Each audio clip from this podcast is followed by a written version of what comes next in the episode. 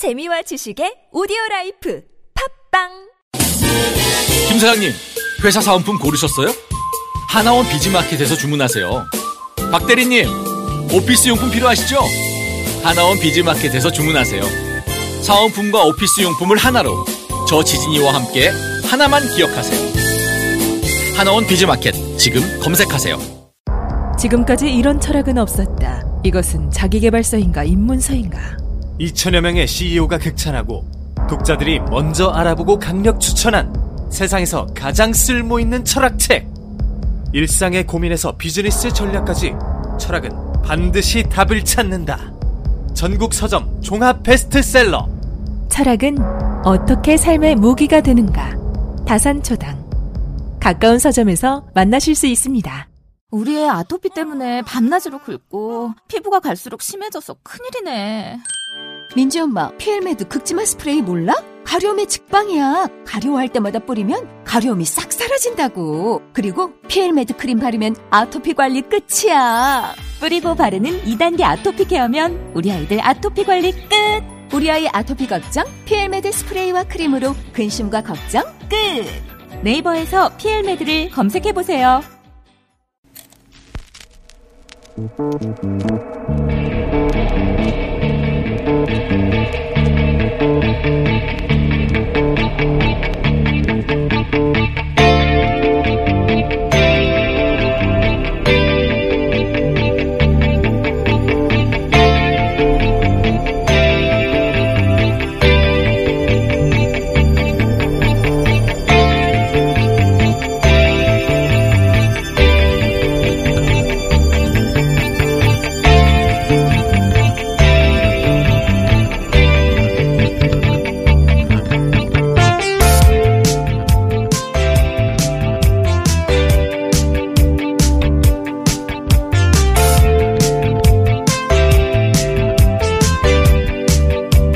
안녕하세요. 김호준입니다. 탈원전으로 인해서 안전 예산을 줄인 게 과근이 되지 않았나. 결국은 문재인 대통령의 탈원전 정책과 태양광 정책 모든 이 원인이 대통령에게 있다라는 여론이 들끓고 있다. 어제 자유한국당 최고위에서 나온 발언입니다. 한마디로 탈원전 때문에 산불이 났다는 거죠. 탈원전과 산불을 연결하는 발상 신비롭습니다. 더 신비로운 건 조선일보를 필두로 한 보수 매체들이 모든 에너지 문제 원인을 탈원전으로 몰고 가는 프레임이죠. 마치 정상 작동하는 원전이 당장 폐쇄라도 된 것처럼 호도하는 이 프레임을 한전 적자를 비롯한 모든 에너지 문제를 모조리 탈원전으로 연결하는 이 프레임을 많은 언론들이 여과 없이 실어 날라준다는 사실 또한 신비롭습니다. 탈원전이란 장기적인 정책 방향이고 실제 원전은 2024년까지 오히려 사기가 늘어나는데 말이죠. 원전 정비 일수가 늘어나 원전이 멈추는 그 가동률이 낮아졌고 그 가동률 저하가 원전의 한전 적자 요인 중 하나이긴 하나 그 원인은 탈원전이 아니라 박근혜 정부 시절 적발된 원전 비리 때문 아닙니까? 비근한 예로 2016년 한빛 2호기에서 경납 건물 철판 부식이 발견돼서 안전점검이 원전 전체로 확대됐고 그래서 가동률이 낮아진 거 이거 모르는 언론 있습니까? 납품 비리, 부실 공사 같은 원전 비리 싹 빼버리고 가동률 저하를 이야기하는 건 사기죠. 그러니까 이 신비로운 발상을 그대로 빌리자면 박근혜 정부 시절 원전 비리가 산불 원인이다. 이렇게 말하면 안 웃깁니까? 웃기지? 김원준 생각이었습니다.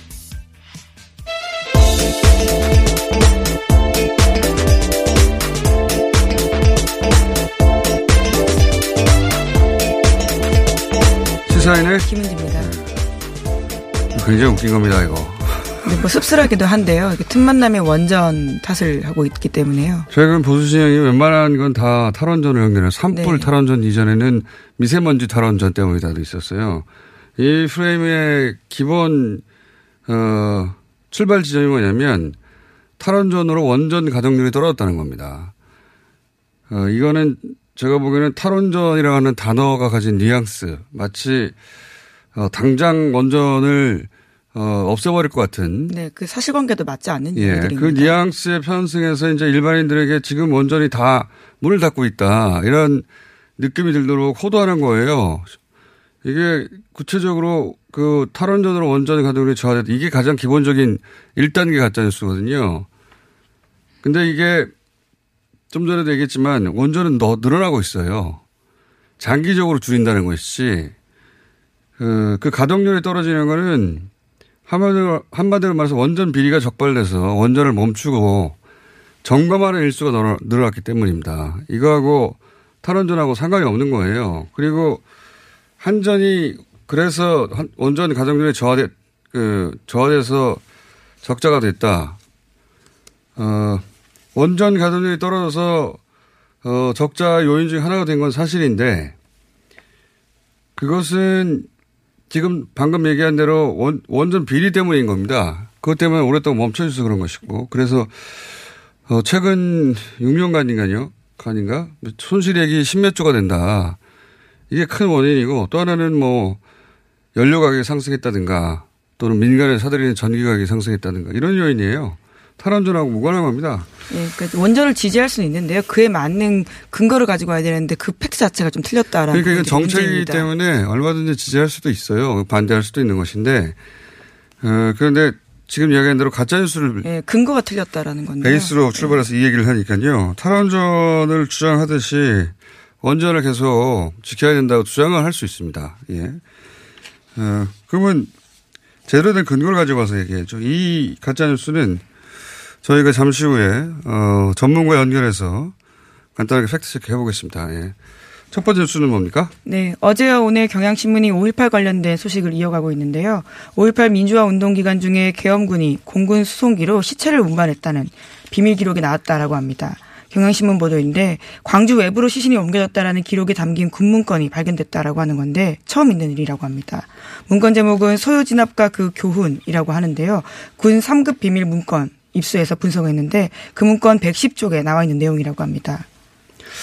이건 아마 잊어버렸던 것 같아요. 이 문건을 작성한 사람이 어, 당시에 작성한 거니까. 근데 이게 내용이 이제 공군이 수송기를 운용했는데 어, 그 표 비고란에 네, 시체라고 쓰였다고 예. 그 수송기가 무슨 무슨 일을 했나 적다가 시체라고 표기를 한 거예요. 근데 이제 군에 따르면은 어, 사망한 군인은 시체라고 부르지 않고 영현이라고 부른다네요. 예. 민간인일 가능성이 높다라고 하는 예, 건데요. 민간이겠죠, 당연히. 왜냐하면 군인들 당시에 이제 계엄군 간의 오인 사격으로 사망한 군인들이 20여 명가 있어요. 그, 그 군인. 예, 광주 성남 구간에서는 환자가 후송됐다라고 쓰여 있다고 합니다. 예, 그 구간은 그, 그 군인들은 공군 수송기 성남 비행장으로 갔단 말이죠. 지금 이건 김해로 갔다는 거 아닙니까? 예. 군인들이 사망인데 왜 김해로 가요?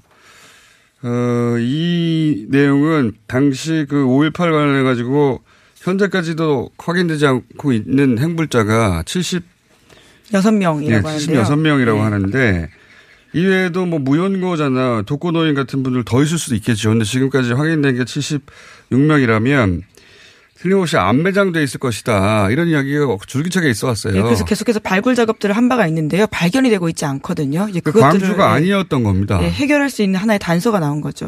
어, 이 당시에 이제 공군 수송기를 운용했던 사람과 어, 거기 시체가 실려 있었으니까 시체라고 썼겠죠. 구례 문서인데 그 시체를 어떻게 처리했는지 어, 찾아보면 76명의 뭐 그 단은 아닐지 모르겠지만 시신이 나올 가능성이 예, 있다. 드디어 그럴 가능성이 커진 건데요.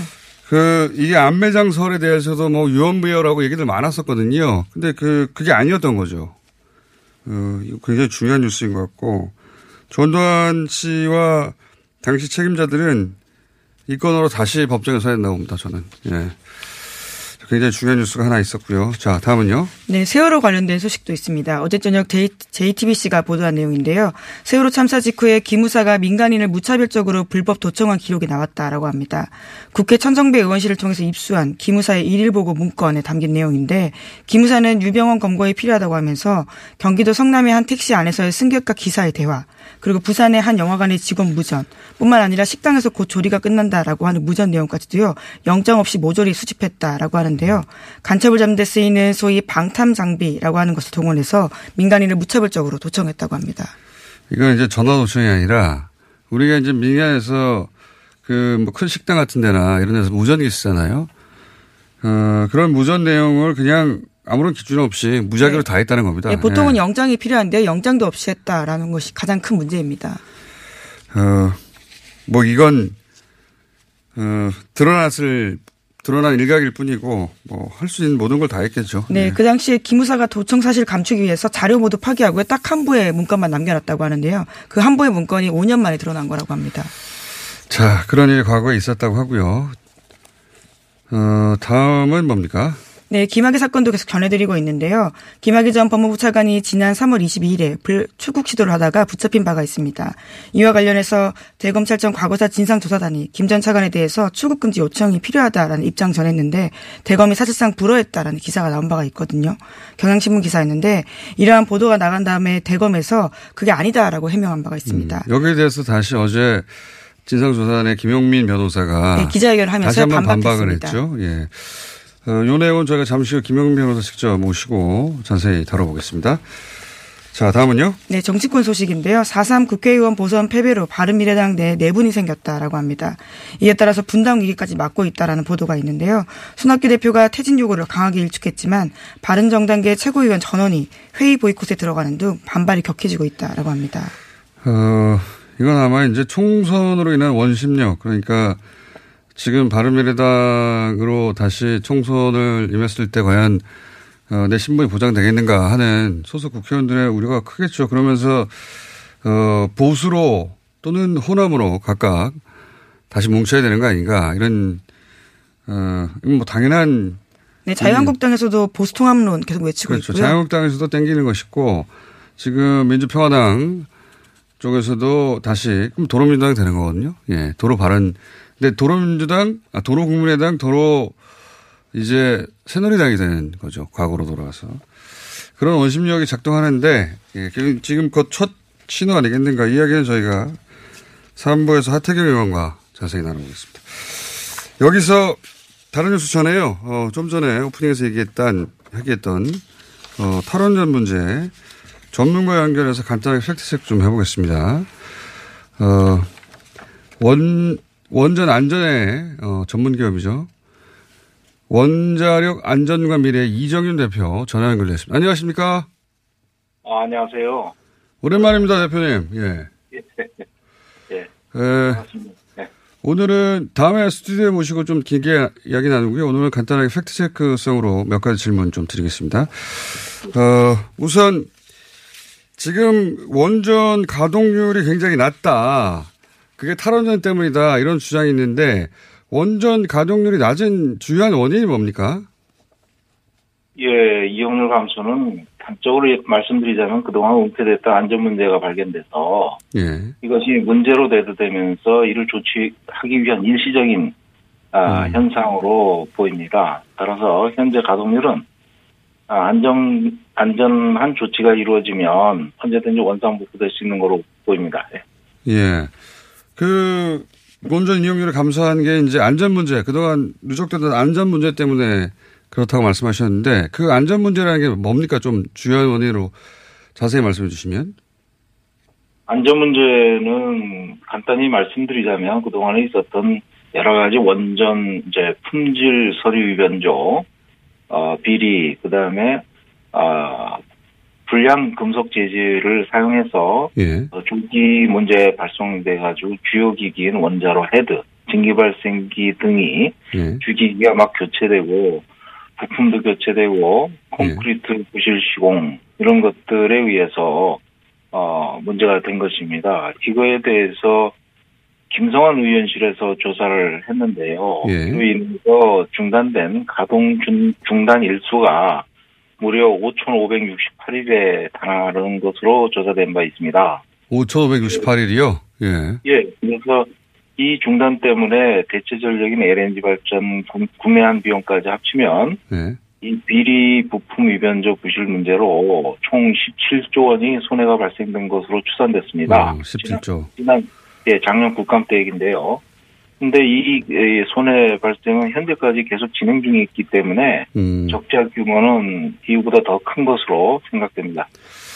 알겠습니다. 그리고 이제 그, 그, 원, 누적된 원전 비리 탓이다. 납품 비리나 뭐 불량 부품이나 이런 말씀 하셨는데 아예 부실 시공됐던 경우도 있지 않습니까?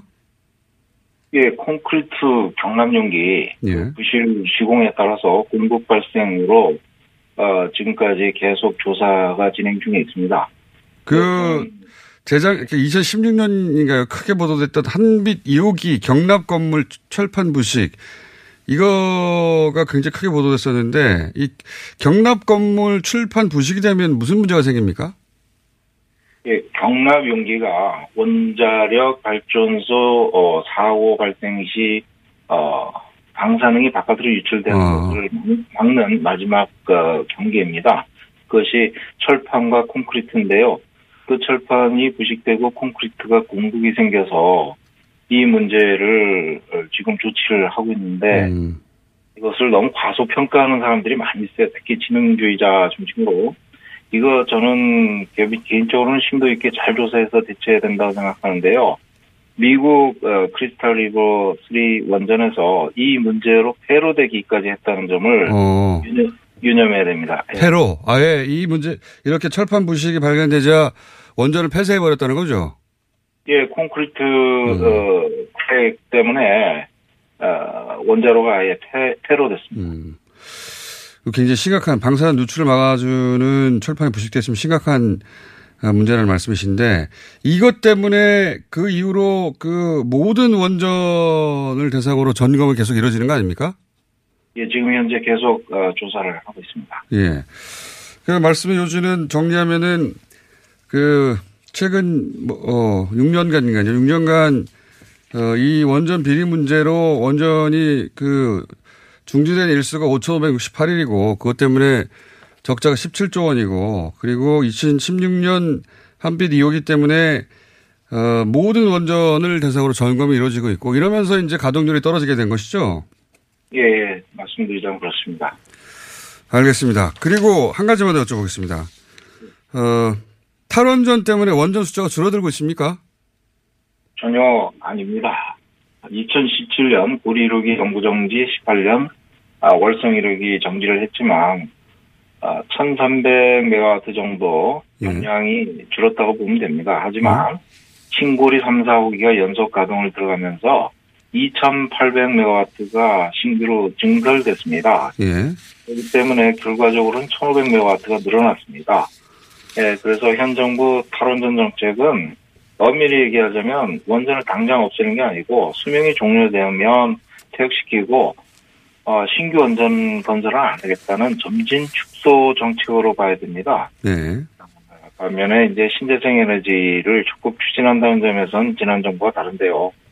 신재생 에너지 공급은 우리나라가 OECD 최하위 국가였잖아요. 그래서 세계적인 추세에 많이 뒤떨어져서 기후변화 대응하기 위해 에, 세계적인 추세를 따라잡기 위해 빨리 또 적극적으로 추진해야 하는데요. 이 분야가 유망하니까 청년들이 잘 진출할 수 있도록 정부도 일자리 창출 국대화를 위해서 중소기업 중심으로 합리적인 산업화를 위한 정책 개발에 좀 더 많은 노력을 했으면 좋겠다고 생각합니다. 알겠습니다. 오늘 말씀 감사합니다. 여기까지 듣겠습니다. 예, 감사합니다. 네. 원자력 안전과 미래 이정윤 대표였습니다. 네. 이렇게 전문가한테 팩트 체크하면 간단한 거 아닙니까? 예. 이분이 원전을 직접 설계하신 분이기도 해요. 예. 그냥 논평만 하시는 분이 아니라. 자, 어, 나머지 뉴스 정리하고 끝낼까요? 네, 예. 다음 달 유럽 의회 선거를 앞두고 있는데요. 반이민 민족주의를 표방하는 유럽 구구 정당들이 통합 움직임을 보이고 있다고 합니다.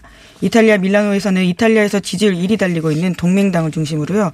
독일을 위한 대한 대한당 그리고 덴마크 인민당 인민당 등 유럽 내 구구 정당 20개가 모여서 선거 연대를 논의했다라고 합니다. 요거 나름 중요한 뉴스네요. 이게 우리한테는 좀 먼 이야기인데 그전 세계적인 구구 정당의 성장, 어, 이 큰 흐름을 얘기하는데 중요한 내용입니다. 이게 어, 유럽 구구 정당의 대표는 사실 프랑스 그 국민연합인데. 네, 르펜으로 예, 대표되죠. 예, 굉장히 유명하죠.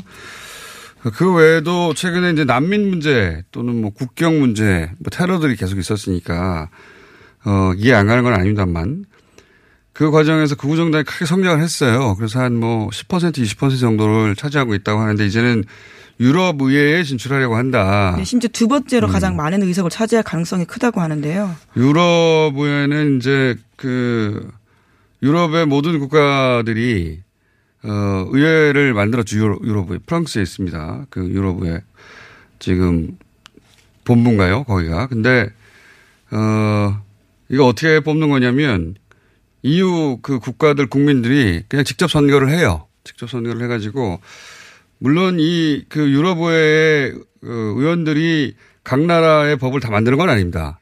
근데 EU와 관련된 법안은 어, 집행위회가 만드는데 이 의회는 그것에 대한 견제 장치를 견제 능력 아, 그 기능을 합니다.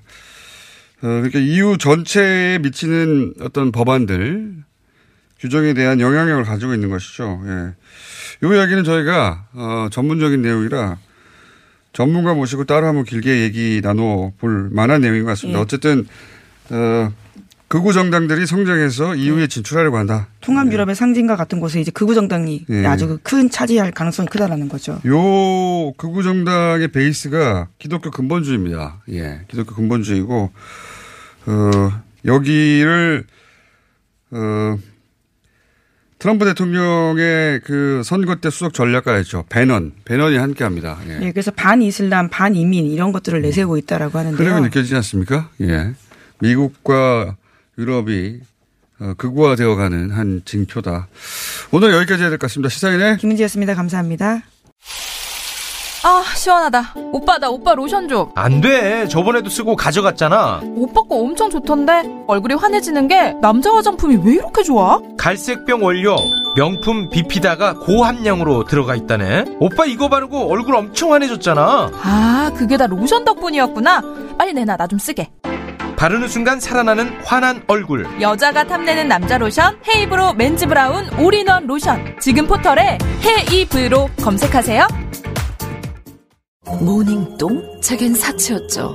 내가 토끼인지 토끼똥이 나인지 내가 변을 본 것인지 변을 당한 것인지 나는 바나나이고 싶다 간혹 구렁이이고도 싶다 아 큰일 났네. 이거 이러면 다 죽어. 미궁 대장사랑 빅동의 추억 미궁 대장사랑이 찾아드립니다. 아침마다 원숭이를 불러 모으는 미궁 대장사랑이었습니다. 지금까지 이런 코업은 없었다. 이것은 페루의 산삼인가 마카인가. 코어업에 마카가 왜 나와? 코어업이 페루산 마카로 업그레이드 했거든. 진짜? 오빠 열심히 먹어야겠다. 아홉 가지 기능성 원료로 피로 타파, 활력 충전. 그리고 남자를 위한 페루산 마카와 신개념 단백질 충전, 주문 폭주. 2 플러스 1 이벤트는 계속 진행됩니다. 코어업 검색해주세요. 검은 내연을 부릉 하고 내뿜는 차량에 눈살 찌푸리신 적 있으시죠? 19년 2월 15일 미세먼지 특별법 시행에 따라 미세먼지가 심한 날 연료 구분 없이 5등급 차량의 수도권 운행이 제한됩니다. 위반 시 10만원의 과태료가 부과되니 내 차가 5등급인지 환경부 콜센터 1833-7435에서 확인하세요. 또한 서울시에서 노후 차량 조기 폐차, 내연 저감장치 부착을 지원해준다니 자세한 사항은 120 다산 콜센터로 문의하세요. 이 캠페인은 서울특별시와 함께합니다.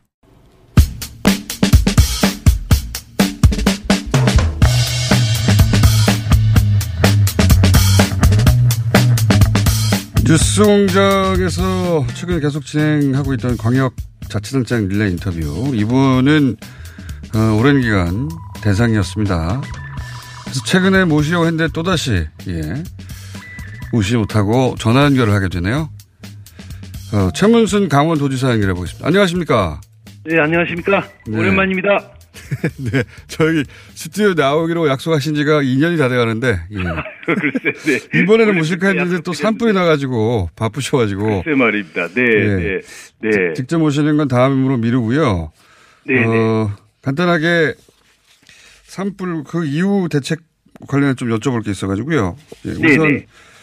어, 산불 이번에 이제 그 과거에 비하면 굉장히 신속하고 체계적으로 산불에 대처했다 이렇게 평가들이 이루어지고 있는데 네네. 어, 직접 그 진두지휘하신 도지사로서는 어떻게 평가하십니까? 네, 우선 뭐 좋은 평가 감사드리고요. 우선 이게 저희들이 어 세월호 어 교훈을 거쳐서 이제 올림픽을 거치면서 우리가 재난에 대하는 능력이 정책이 좀 바뀌고 좀 이렇게 여- 역량이 향상됐는데 저희들이 일종의 이제 올인 정책 아, 이라고 이제 이름을 부르고 있는데요. 이제 재난이 이제 발생했을 경우에 초기부터 모든 역량을 총동원해서 그러니까 지역과 조직을 넘어서 지역 예를 들어 뭐 이번에도 부산 또 저기 호남에서까지 달려와 주셨는데 지역도 넘어서고 또 조직을 넘어서서 군이든 경찰이든 총력 대응한데 이게 좀 확립됐습니다. 예, 평창 동계올림픽을 하면서 그때 왜 세계의 외신들이 한 뭐 만여 명와 있으니까 예. 어, 노로바이러스가 발생한다든가 음. 그때도 산불이 났었는데요.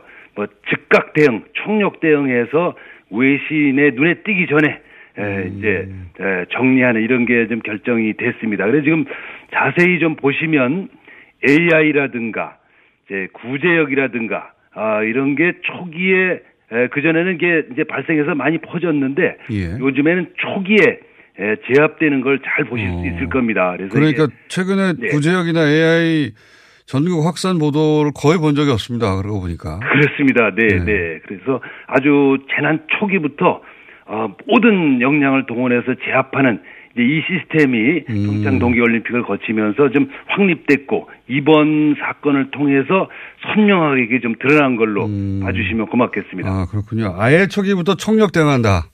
네, 네. 예, 그리고 지역이나 조직을 뛰어넘어서 모두 다 힘을 합친다.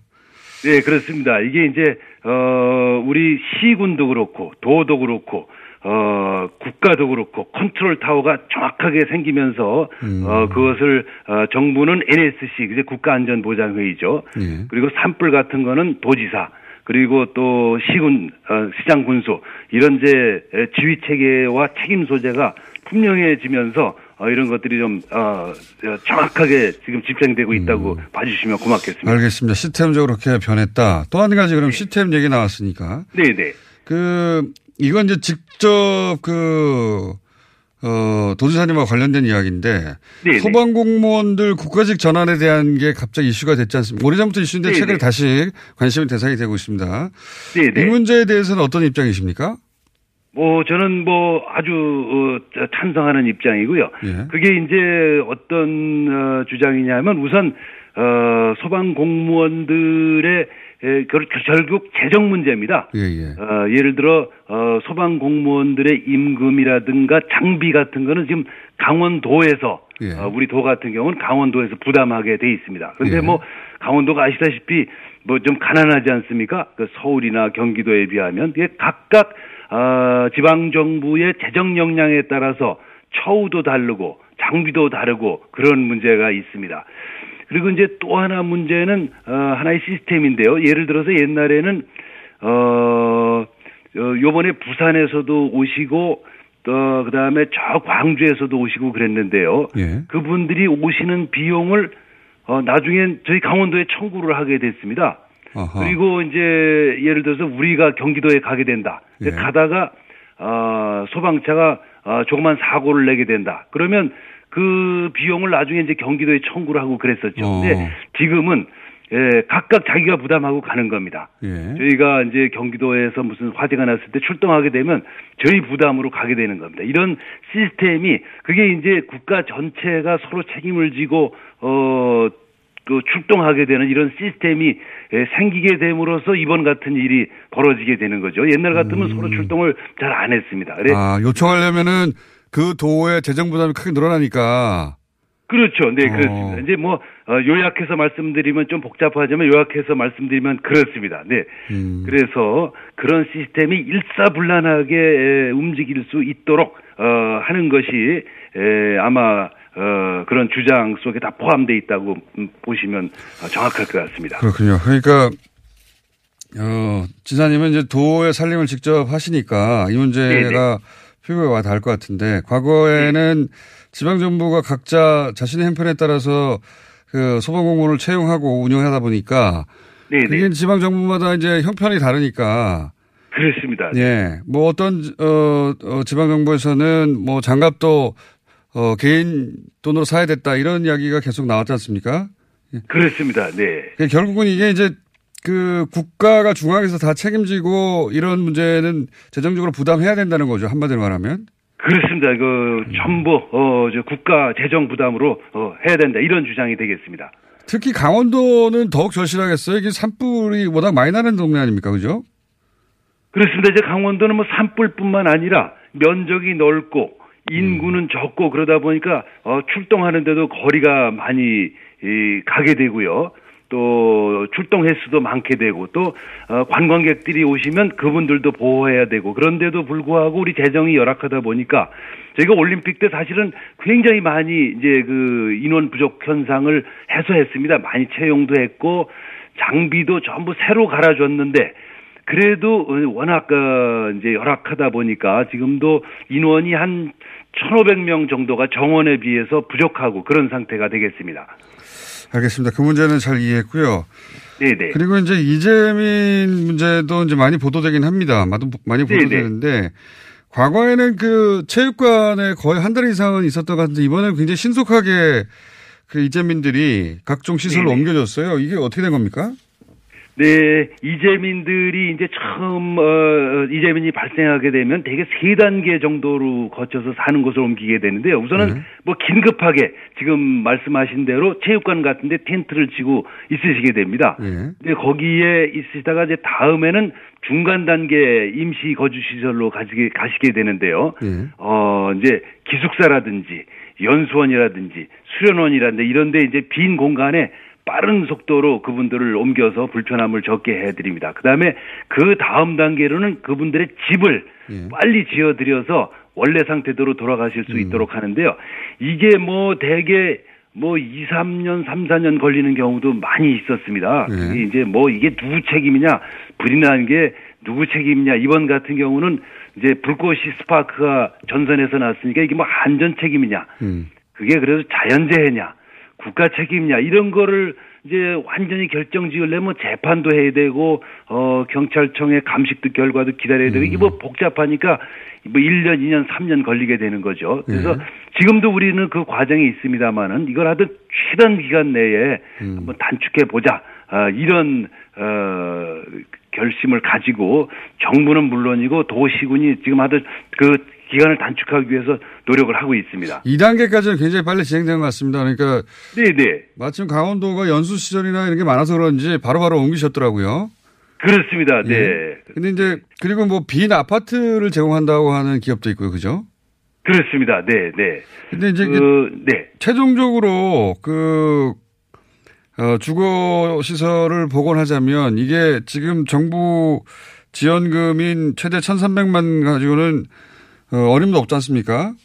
그렇습니다. 네, 지금 말씀하신 대로 지금 3단계가 제일 큰 문제인데요. 이게 이제 법으로 지금 말씀하신 대로 그 재난을 당한 분들의 주택이 불에 타거나 뭐 지진으로 무너졌거나 뭐 이런 경우에는 1,300만 원이 상한 지원 정부의 지원액이 1,300만 원이 상한액이 되겠습니다. 그리고 뭐 단순하게 완전히 무너진 경우는 1,300만 원. 그리고 반파됐을 경우는 650만 원. 요렇게 법으로 딱 진행이 이렇게 결정이 돼 있습니다. 그러다 보니까 이걸로 집을 지을 수가 없고 예. 어또 지금 이분들이 집을 지려면 1,300만 원 받아서 또 은행에서 융자를 아 받고 또 있는 현금 합쳐서 지어야 되는데 그게 지금 여기 어, 피해를 당하신 분들이면 평균 연령이 한 뭐 70세 이상 되시는 분들이 뭐 대다수가 되겠습니다. 근데 그분들이 에, 그럴 역량이 없어서요. 예. 이걸 푸는 것이 저 굉장히 어려운 문제고 이 이번 산불뿐만 아니라 지난 산불, 앞으로 나는 산불 또 다른 지역에서 나는 재해 이런 것들도 다 이게 지금 걸림돌이 돼 있습니다. 그렇죠. 예. 2004년에 만들어진 법인데 국회에서 논의를 하다가 지금 이 상태로 합의가 안 돼서 이 상태로 머물러 있는데 이번에는 이걸 좀 꼭좀 어, 해결해야 되고 음. 국회에서 저도 어제 하루 종일 아, 국회의원님들을 방문했었는데 이걸 해결해 주시고 저희들도 이걸 이제 좀 어, 우회하는 방법으로 좀 빨리 집을 지어드릴까 하는 생각을 좀 하고 있습니다. 그렇습니다. 70대 그 노년층한테 은행 대출 해줄 테니까 받으라고 하면 평생 그냥 빚을, 빚을 떠안고 가시는 건데. 그렇습니다. 네. 예. 이게 뭐 추경이나 그 국회에서 그 국고로 지원하는 방안이 결정돼야 이 해결이 되겠네요, 결국은. 그렇습니다. 이제 국고로 지원을 할 수 있도록 해서 이게 지금 어 원인을 잘 알 수 없는 자연재해에 대해서는 해외 국 어, 외국의 경우도 아, 국가가 책임을 지는 사례가 어, 굉장히 많습니다. 우리는 이제 아직까지 국가가 국민들을 이제 재난으로부터 보호하는 어, 법률 의식 이런 게 좀 부족한 편인데요. 이번에 이런 걸 한번 정비해 주셨으면 하는 어, 강력한 바람을 갖고 있습니다. 알겠습니다. 국가가 뭐 그러라고 있는 거죠. 네네. 자, 한 가지만 더 여쭤보겠습니다. 다음에는 꼭 스튜디오 나와 주시고요. 저 약속, 네네. 약속한 지 그렇게 2년이 하겠습니다. 넘었어요. 예. 네, 꼭 가서 뵙겠습니다. 네. 어제 국회 찾아가셔가지고 산불 진압용 헬기를 구입해달라고 하셨는데. 네네. 그렇죠.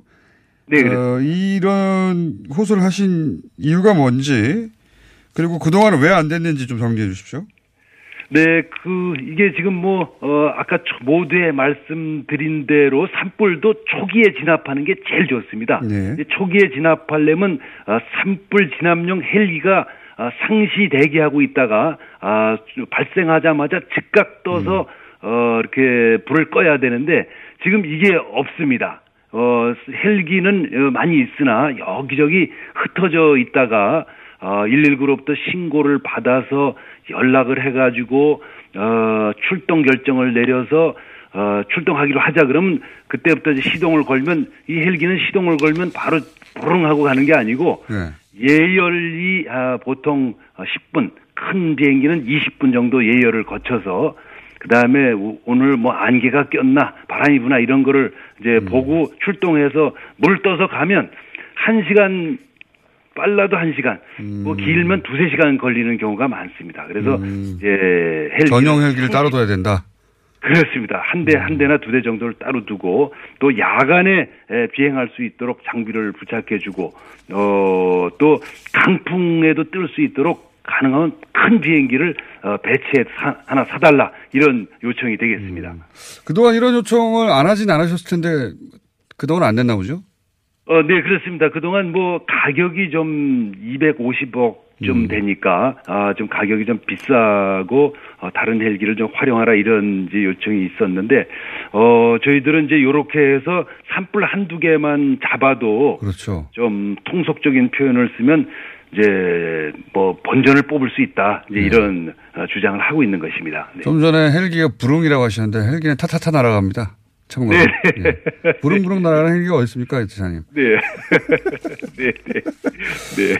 지금 뭐 피해를 생각하면 250억은 뭐 돈도 아니죠. 지금 피해액을 생각해 보면. 예. 그렇습니다. 산불 하나만 잡아도 어, 그 투자는 어, 바로 해소할 수 있다고 저희들은 생각하고 있습니다. 이것도 역시 국회에서 이제 결정돼야 되는 사안이고. 네네. 그래서 어제 긴급히 국회를 가신 거군요. 네, 그렇습니다. 네. 한 가지만 더 여쭤보고 오늘 끝내야 되겠습니다. 그, 어, 북한 쪽으로 산불이 옮겨 붙을까봐, 예. 네네. 어, 통보하라는 것을 두고 이제 빨갱이라는 얘기까지 나왔는데, 강원도에 계시니까 네네. 산불에 관해서 산불 거기 가장 자주 나는 지역이니까, 네네. 어, DMZ도 거기 있고, 네. 어, 이게 이제 불이 그쪽에서 나면 북쪽에 통보하는 것이 혹은 북쪽에서 불이 나면 남쪽에 통보하는 것이 꼭 필요한 사안입니까? 아, 꼭 필요한 사안입니다. 어, 예를 들어서 이제 DMZ 안에서 불이 나는 경우도 있지 않습니까? 예. 그 DMZ에서 불이 나면 그게 남하하는 경우도 있고, 예. 또 북상하는 경우도 있습니다. 그게 남하할 때는 우리로서는 가능하면 못 넘어오게 해야 되는 거죠. 음. 그럼 그쪽에서 꺼달라 이렇게 해야 되는 거고 그 다음에 어 우리가 어 산불이 남하하면 헬기가 가서 끄니까 어 당신들은 이걸 어 군사적 어 공격이라고 생각하지 말고 산불 끄러 가는 걸로 알아라 그렇게 연락을 합니다. 서로 거꾸로 그런 거죠. 아, 이번만 그런 게 아니고 통상적으로 있어 왔군요, 이런 게. 늘 그렇습니다. 늘 그렇습니다. 아. 네, 네, 네. 이거는 뭐 늘상 하는 일이고 더 활발히 해야 되고 협력을 더 긴밀히. 그건 우리 자신을 위해서 그렇습니다. 네. 하긴 뭐 불이 남북을 가리지 않으니까요. 네, 네, 그렇습니다. 네. 자, 세 번째 말씀드리는데 다음에는 꼭 스튜디오에 나와주시는 게 좋습니다. 네. 네, 꼭 가서 뵙겠습니다. 네. 네. 오늘 여기까지 듣겠습니다. 감사합니다. 네, 고맙습니다. 네, 지금까지 최문순 강원도지사였습니다.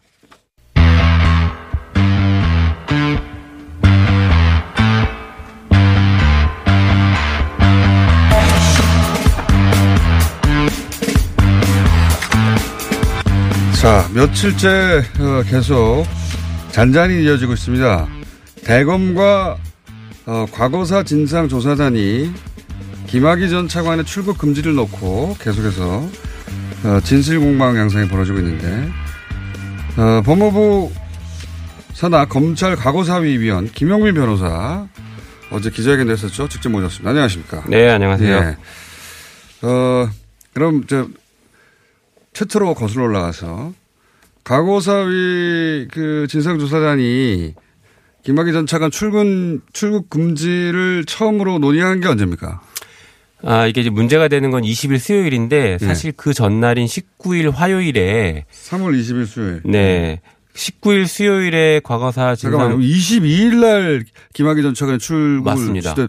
아, 바로 직전에 예, 한 바로. 직전 이틀 전인 거죠. 네. 그러면 예. 거꾸로 얘기하면 출금 논의가 있자마자 바로 출국 시도를 한 거네요. 어, 맞습니다. 어. 사실상 출금 논의가 있고 출금을 시도했다가 실패한 거죠. 실패하자 하자 마자 나간 것입니다. 어, 나간 시도를 하다가 이게 네. 잡힌 것이네. 그 시점상 보면 더 중요한 것은 25일, 그러니까 그 다음 주 월요일 날 수사 공고를 하고 어 그때는 이제 대검이 출국 금지를 그 반대할 명분도 없는 상황이 될 가능성이 높은 때였습니다. 음. 자, 자 그러면 어 20일 날 이전에 다시 거슬러 올라가서 이게 최초로 어떻게 논의가 진행된 겁니까? 네, 그러니까 19일 날 먼저 출국 금지 문제를 진상 조사단이 대검과 상의를 어느 정도 했었던 것 같습니다.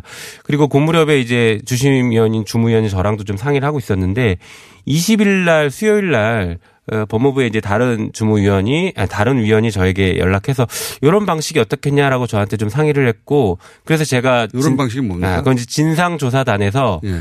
위원회에게 출국 금지와 관련된 요청을 보내고 예. 위원회가 법무부 장관에게 권고하는 방식으로 출국 아, 그러니까 금지를 출국 해보자. 금지를 이 진상조사단은 그 조사 권한 수사 권한이 없으니까 그러니까 절차적으로 어떻게 처리할 것인가를 놓고 논의를 했던 거군요. 맞습니다. 절차적인 문제를 가지고 논의했던 네. 절차 거죠. 필요는 한데 네. 어떤 절차를 밟아서 출국 금지를 시킬 것인가 예. 논의를 해서 결과적으로 그래서 대금 쪽 대금에 요, 요청을 합니까?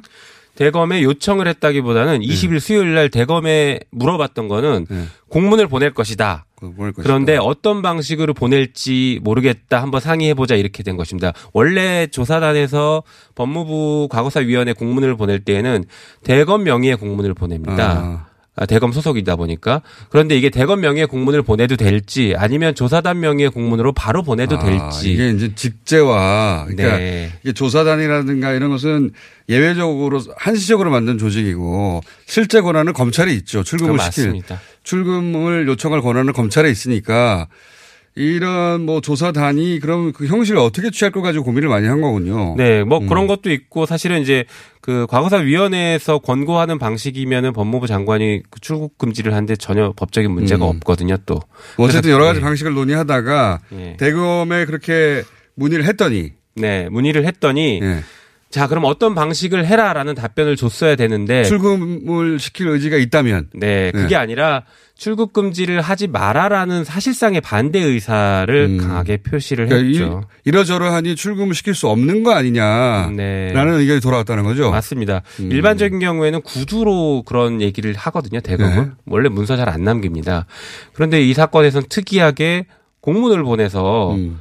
어 이런 이런 이런 사유가 있다. 이걸 고려해라. 표현은 고려해라이지만 읽어보면 출국 금지 하지 마라라는 의미를 읽히는 것이죠. 그러니까 어떤 식으로 출국 금지를 시킬 건지 절차를 논의하다가 이렇게 하면 어떻겠냐고 문의했더니 어, 문서로 이러이러한 이유 때문에 출국 금지가 안 된다라는 답변이 돌아왔다. 네. 그러니까 출국 금지 하지 말라는 얘기죠. 맞습니다. 그렇게 받아들였고. 네. 그런데 사실, 네, 사실 과거사위원회나 진상조사단이 기존에 뭔가를 진행을 할 때 대검에게 의- 의견을 잘 물어보지도 않았지만 네. 그 대검이 직접 의견을 제시한 적은 단 한 번도 없었습니다. 아, 이게 왜냐하면 유일한 겁니까? 불개입 원칙을 너무 강하게 고수해서 음. 과거사에 대한 독립성을 보장해주겠다라고 해서 불개입 원칙을 매우 강하게 고수했습니다.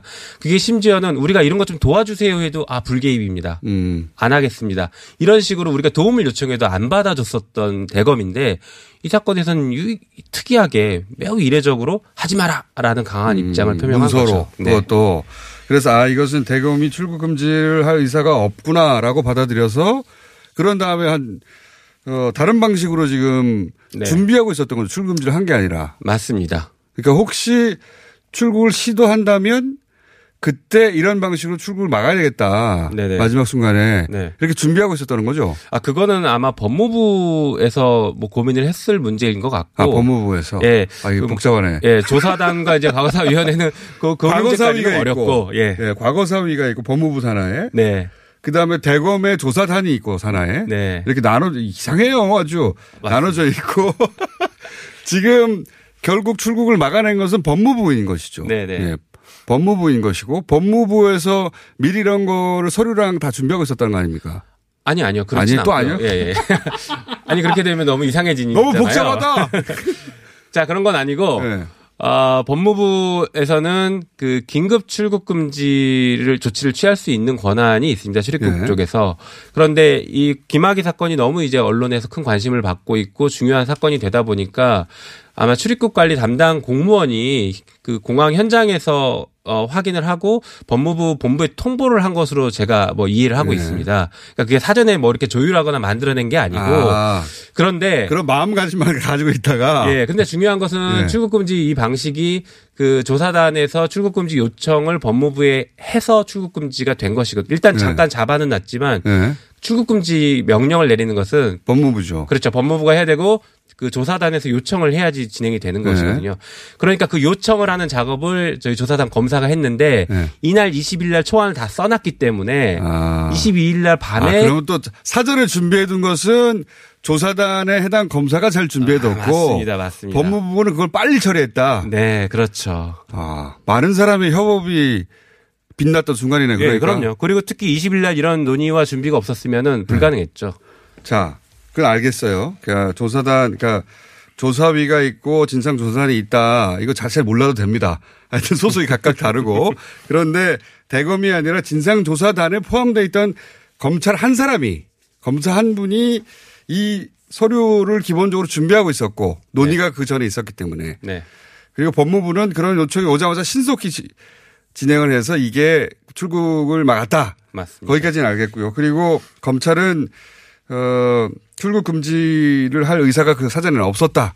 그런 예. 것으로 보입니다. 그런 것으로 보이, 보이고 여기서 궁금한 점은 또 한 가지 있습니다. 이제 그, 그 시간차가 이렇게 짧은지 몰랐어요. 20일 날 이 논의가 되고 네. 이틀 후에 바로 출국 시도를 한 건 아닙니까? 사실 출국을 하려고 했으면 김학의 전 차관이 진작 했을 수 있거든요. 맞아요. 예. 네. 이런 논의가 있기 전에 한참 전에 할 수 있었습니다.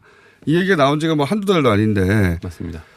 근데 요 출국 금지를 요청했다 검찰에 문의한 직후인 이틀 후에 지금 나가 나갔던 거 아닌가 나가려고 했던 거 아닙니까? 그죠? 맞습니다. 그러면 그 사이에 정보가 샜다 이렇게 생각할 수 있는 거 아니에요? 또 하나는 마침 또 법무부의 법무관들이 출국 금지가 되어 있는지 안 되는지 조회했다는 거 아닙니까? 맞습니다. 예. 요 시기에 딱 네. 요게 다 우연일 수 없는 것 같은데. 아, 저도 그 부분이 사실 많이 의심스러운데 네. 아, 의심 가지고 뭐 얘기를 하기는 쉽지 않은 상황이죠. 저는 그런데- 얘기하겠습니다. 예. 너무 우연히 겹치는 거 아닙니까? 중요한 건 이 김학의 전 차관 사건은 검찰 개혁의 지금 상징 같은 사건이 돼버렸어요. 예. 예, 그래서 이 수사가 수사나 조사가 제대로 진행되지 않기를 바라는 세력은 분명히 존재할 것입니다. 어떤 사건이야 그렇죠. 예. 네. 그리고 그게 지금 검찰의 어, 내부자들과도 충분히 그 관련이 있을 가능성이 높고요. 어, 그렇기 때문에 그런 쪽에서 이 사건을 좀 망치고 싶어 하는 그런 욕심이 있지 않을까라는 뭐 의심을 하고 있습니다. 이 법무관들 어떻게 되는지 잘 모르시죠. 아직까지는 본인이 누구의 지시를 받고 이렇게 했다라고 진술하고 있지 않은 것으로. 진술 거부하고 있는 것으로 알고 있습니다. 아마 조만간 그렇죠. 수사 권고를 하거나 수사 의뢰를 하거나 하지 않을까 싶습니다. 음. 그러니까 출국하려던 직전에 출국 금지 조치 여부를 직접 조회한 거니까요. 법무관 두 사람이. 네. 이것이 모두 다 20일과 22일 사이에 일어나는 일 아닙니까? 그런 것으로 알고 있습니다. 짧은 이틀 동안 어, 이게 개인적인 호기심에서 조회해 보지 말이 안 않았을 되는 것 거죠. 같아요. 갑자기 개인적인 호기심이 갑자기 생겨가지고 네. 연루된 법무관들이 두 사람이라는 거 아닙니까? 네, 두 명으로 보도되고 있습니다. 희한하네요. 예. 자, 어, 이, 오늘은 이, 요 사안만 짚어봤는데, 이게 조사단 관련해서 짚어볼 사안들이 꽤 있습니다. 더 한번 모셔야 될 것 같아요. 네. 마, 많은 내용을 말씀하실 수 있나요, 지금? 아니요, 아니요. 그럴 수 없을 것 같아서 안 조사 모셨는데, 그동안. 네. 어, 곧 다시 모시기로 하겠습니다. 김영미 변호사였습니다. 감사합니다. 감사합니다.